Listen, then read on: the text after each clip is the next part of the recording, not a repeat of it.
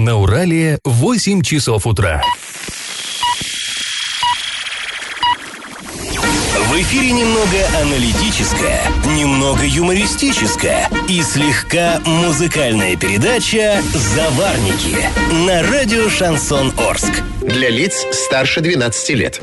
Всем-всем-всем привет! Вы слушаете программу «Заварники» и в, ближа... в течение ближайшего часа в эфире радио «Шансон» а, будем а, мы, Эльвира Алиева. Доброе утро. И Павел Лещенко. Напоминаю, что слушать нас можно не только в прямом эфире, но и на подкастах. Заходим в раздел «Заварники» сайта урал56.ру для лиц старше 16 лет. Ищем нас на своих мобильных устройствах. В общем, все возможности есть. Сегодня, друзья, мы обсуждаем новости, но для начала чуточка старости.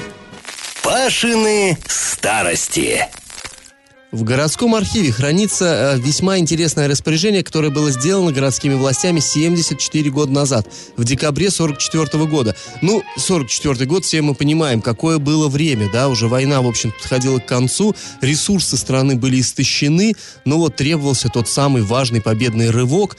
На дворе стоял декабрь, но уже городские власти вовсю думали, что сажать в землю по весне, то есть что для следующего урожая.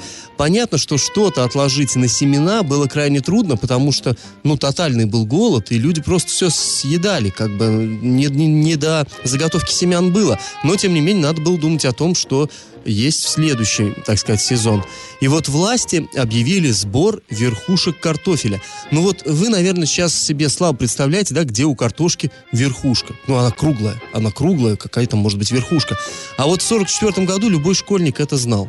Потому что по школам, по дворам ходили агитаторы, которые объясняли, вот то место, где картофелина крепилась к корню, это пуповина. Вот ее, оказывается, можно различить. Я вот, честно говоря, даже э, не знал, что как это, найти-то ее. А вот противоположный конец картофелины, где глазков много, это верхушка. И если ее отрезать, вот эту верхушку, и положить в лунку, засыпать землей, то вырастет точно такой же куст, как если сажать целую картофелину. Ну, понятно, что мы сейчас этим не заморачиваемся, если кто и сажает картошку, да, ну, целую бросил, да и все. А тогда, ну, продукты были очень э, дефицитны, ценны, и поэтому вот на такие ухищрения шли наши с вами бабушки, дедушки. И горсовет тогда официально постановил с хранилища картофеля отпускать только со срезанными верхушками. То есть нельзя было взять, купить в магазине нормальную картошку, вот эти верхушки были срезаны. И более того, интересная штука, тому, кто приносил э, в магазин или на Орс килограмм э, верхушек, вот этих срезанных уже своих, ему обменивали кар- вот этот килограмм верхушек на килограмм нормальной полноценной картошки. Ну и вот э, горсовет тогда постановил, необходимо заготовить к апрелю не менее 70 тонн вот этих верхушек. И по всем школам, по всем дворам ходили э, люди специальные, агитаторы, которые призывали людей помочь фронту и стране и объясняли, как это сделать. Ну, вот такие были времена. Друзья, ну а теперь мы вам предлагаем поучаствовать в конкурсе. Э, вот в то же время, о котором мы сейчас говорили, в 1944 году в строй вступило еще одно Орское предприятие. Называлось оно Орский электромеханический завод. Скажите, под каким названием это предприятие известно нам сейчас? Вариант 1. Завод ОЗМК. 2. Завод ЭМИ. 3. Завод ОМЗ. Вот выберите из этих трех аббревиатур правильную, например, Орский электромеханический завод. Выберите правильную и присылайте нам на номер 8 903 390 40 40 в соцсети Одноклассники в группу Радио Шансон Орский или в соцсети ВКонтакте в группу Радио Шансон Орск 102.0 FM.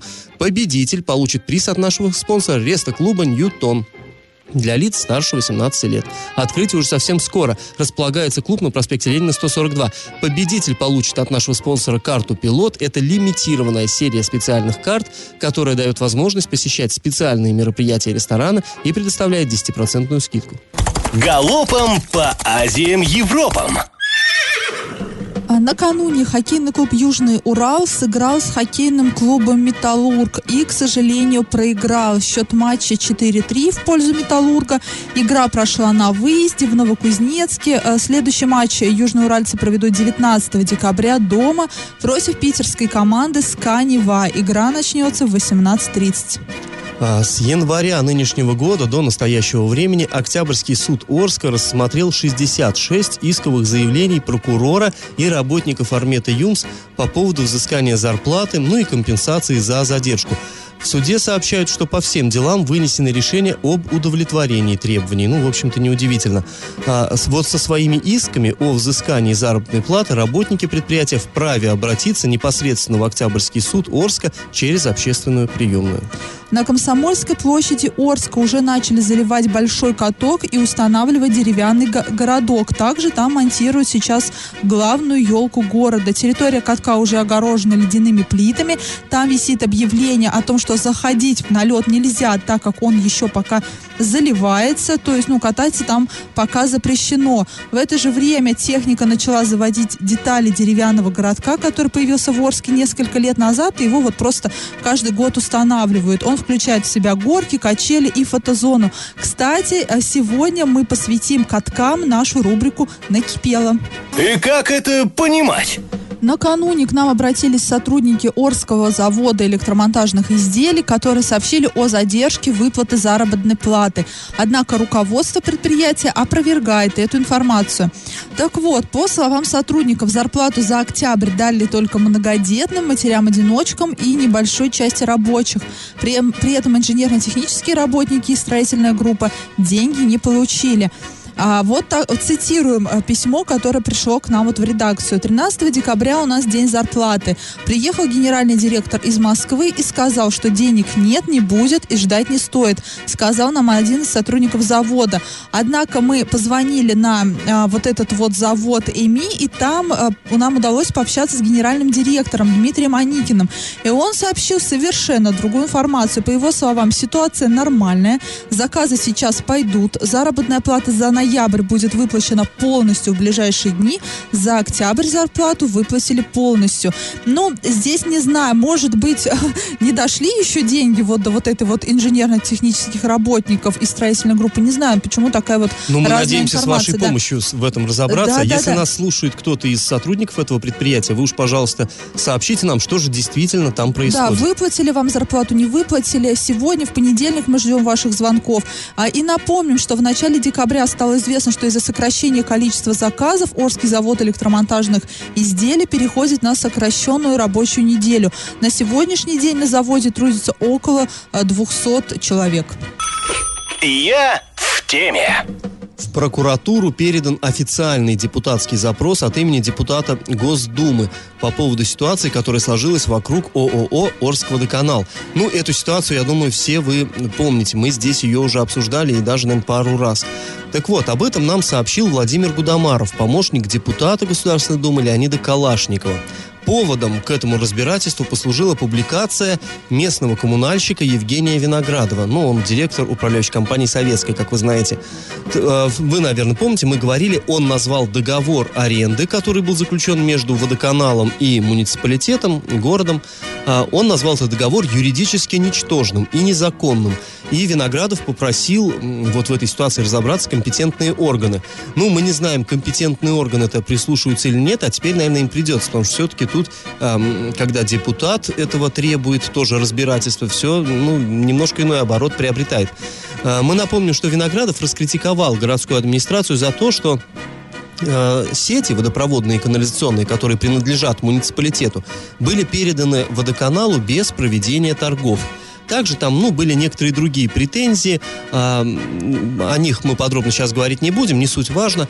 Ну, в общем, э, свою публикацию пре- предложил Виноградов считать официальным обращением в прокуратуру и Федеральную антимонопольную службу. А позже глава Орска Андрей Одинцов дал нам уже официальный комментарий вот на это выступление. И он заявил, что в 2006 году, когда вот этот договор аренды спорный был заключен, требования о проведении открытого конкурса еще не было, и значит никакого нарушения закона нет, и отношения муниципалитета и коммерческого предприятия являются вполне законными. Но вопросы все равно остались. Какие именно вопросы, давайте выслушаем мнение Владимира Гудамарова.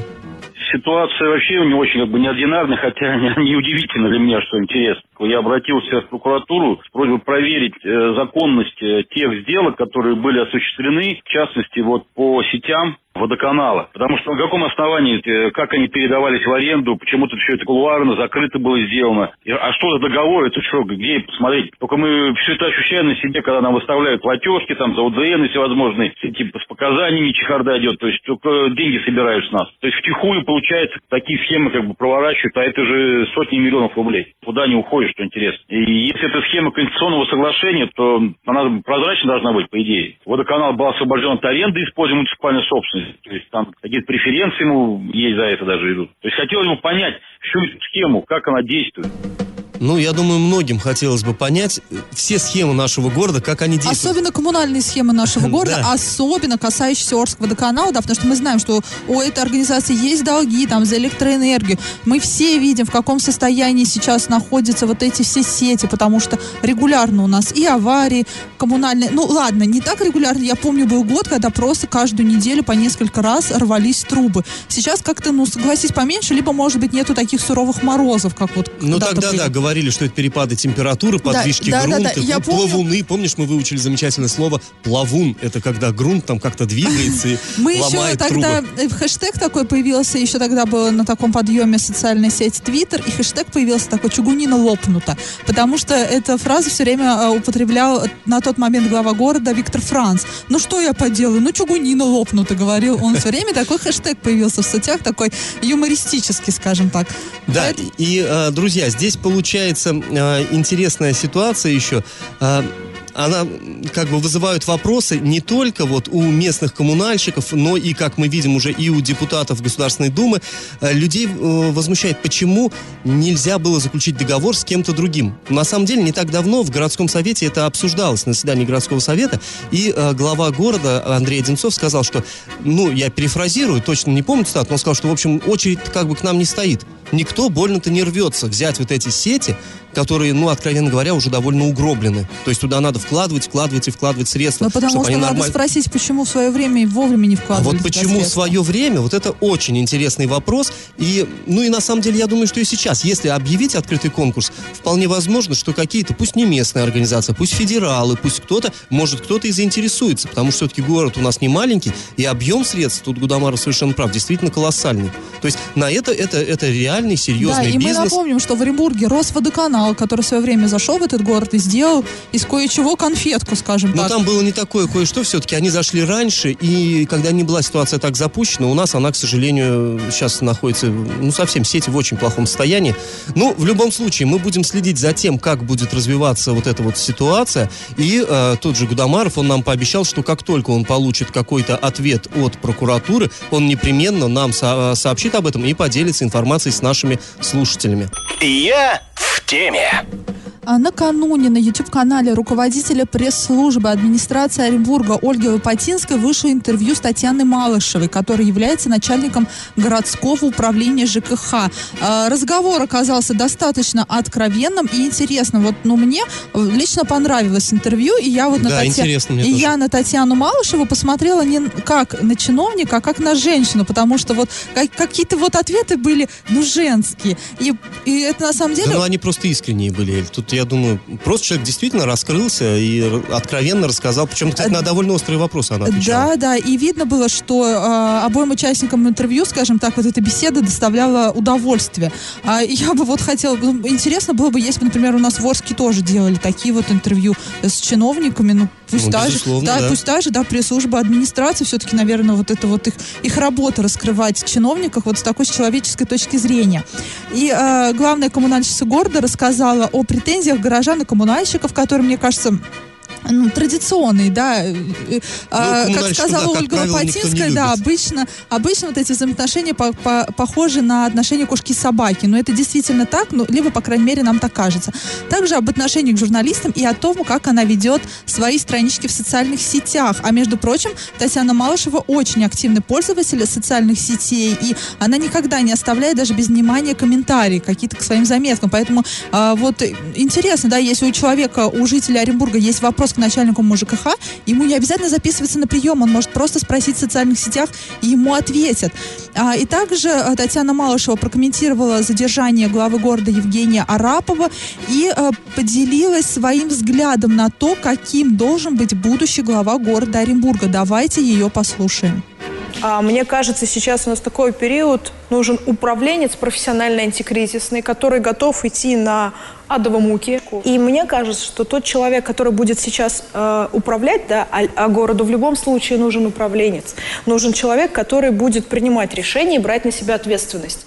Не ссорить, не играть в какие-то политические игры. Он должен просто говорить, делаем вот так, делаем вот так, и все нужен поводырь все равно. Машинка разобрана на частички, да, ее собрать никто не собирает, и вроде бы так она в целом город, вроде бы как администрация, но она не едет, не двигается ни вперед, никуда, она там подготовила подготовилась к зиме, подготовилась к теплу, ну, полноценно каким-то направлением. Сейчас столько работы, можно там горсреде говорить, о БКД, о новой программе переселения, о капремонте истина, на мой взгляд, истина. Действительно нужен э, управленец, антикризисный менеджер, потому что, на что греха таить, город Оренбург сейчас находится в кризисе, ну, потому что вот так вот э, э резко и экстренно лишился главы города. Э, нужен поводырь, и я согласна на все сто, причем я хотела бы даже эти слова адресовать и нашему городоначальнику, потому что действительно нужен, и Орску тоже нужен, прежде всего, антикризисный менеджер, прежде всего нужен поводырь, который будет прислушиваться, брать на себя ответственность, а не говорить, что это вы виноваты в том, что дом довели до аварийного состояния, и тот, который будет не ссорить, а действительно как-то сплочать коллектив, а, какому-то общему знаменателю всех привозить, да, и пытаться решить проблемы, а не а, вставать там в позу самообороны, скажем так. Да, и, друзья, вот после небольшой паузы мы еще поговорим о некоторых новостях именно из администрации города Оренбурга. И как это понимать? Ну, а в администрации города Оренбурга снова кадровые перестановки. Тут уже можно, вот, знаете, голосом того волка из мультика говорить, что опять? Да, опять. Первый заместитель главы Оренбурга э, предложил начальнику управления жилищной политики добровольно уйти в отставку. То есть состоялся на аппаратном совещании в мэрии разговор, э, где вот Оксана Жебель, это ну, главный э, руководитель жилищного вот этого подразделения, она делала доклад, зачитывала доклад об исполнении программы переселения граждан из ветхого аварийного жилья. Не только в Орске эта проблема остро стоит, в Оренбурге, как мы видим, тоже. Мне кажется, в Оренбурге она даже острее стоит. Ну, кстати, да, может момент, быть. Да, чем в Орске. И, в общем, Сергей Николаев, который, ну, является первым заместителем главы Оренбурга, а сейчас он исполняет обязанности главы э, по понятным причинам. Так вот, доклад э, назвал Сергей Николаев неудовлетворительным, и не только сам доклад, но и работу вообще, работу этого подразделения. Цитата небольшая. Так нельзя, Оксана Владимировна. Мы не можем себе позволить так работать. Относиться к людям подобным образом нельзя. Я уж не говорю о том, что вы бюджет города сегодня загоняете в тупик. Поэтому я предлагаю вам подумать о том, чтобы добровольно подать в отставку, учитывая, что есть серьезное недовольство и со стороны депутатского корпуса. Это конец цитаты. Ну, речь о чем идет? Э, досталось вот руководителю за затягивание сроков рассмотрения документов. Люди подают документы на получение жилья, и все это долго где-то там вот по кабинетам гуляют оформляют бумажки, и э, в итоге э, страдают не только люди, которые вот вынуждены ждать долго вот в этих э, в своих трущобах, так сказать, да, в разваливающихся квартирах, но и страдает городской бюджет. То есть, ну вот интересная на самом деле тенденция, то ли это часть как бы э, выборной кампании, ну нужно показать, что Оренбург оживает постепенно, и вот там какие-то начинаются то такие... во всех подразделениях идет прям такая жесткая работа, выявляются все недостатки. Да, чистка. вот, ну мы на самом деле не знаем, но как по мне, все-таки это знак-то такой положительный, когда чиновники начинают делать работу над ошибками, а не прятать эти ошибки. Это в любом случае хорошо. Хотя, знаешь... конечно, есть вот есть некоторое ощущение, что сейчас на кого-то просто будут вешать собак. Такое тоже вот у меня. Но у меня ощущение, что сейчас просто подчищают администрацию для, для следующего градоначальника. Ну а смысл ему приходить и начинать свою работу с кадровых перестановок и с отставок. Сейчас все отставки быстренько пройдут. А, администрация... Все непопулярные решения да, все будут непопулярные приняты. решения будут приняты Сергеем Николаевым, который, в принципе, уже не претендует на пост главы города, да, и, и все, и городоначальник останется новый с чистенькими ручками. Да, друзья, я вам напоминаю, что вы можете э, свое мнение сообщить нам по нашему э, телефону 8 903 390 40 40. Галопом по Азиям Европам! Оренбургские автомобилисты в соцсетях очень горячо обсуждают такую новость. Э, в областном центре на мостах установили знаки ограничения скорости. Люди недоумевают, с чем же это связано. В администрации города Оренбурга ситуацию прокомментировали. Сообщили, что такое решение было принято после экспер... проведения экспертизы объектов. Стало известно, что скорость ограничили для того, чтобы снизить нагрузку на сооружение. Но здесь интересно, не, э, не распространяется, зачем нужно снижать нагрузку на сооружение. То есть результаты экспертизы не разглашаются. А это очень интересно. Действительно, если бы все было хорошо, то о нагрузке бы никто ну, и не надо думал. думать. А, а теперь просто замечательная новость а, о том, как мы будем отдыхать в 2019 году. А напомним, что до Нового года осталось вот буквально всего ничего, там сколько, 17 или 16 Ну, пару да, недель того. с небольшим, да. Итак, всего в 2019 году 360, 365 дней, из которых 118 это выходные и праздники.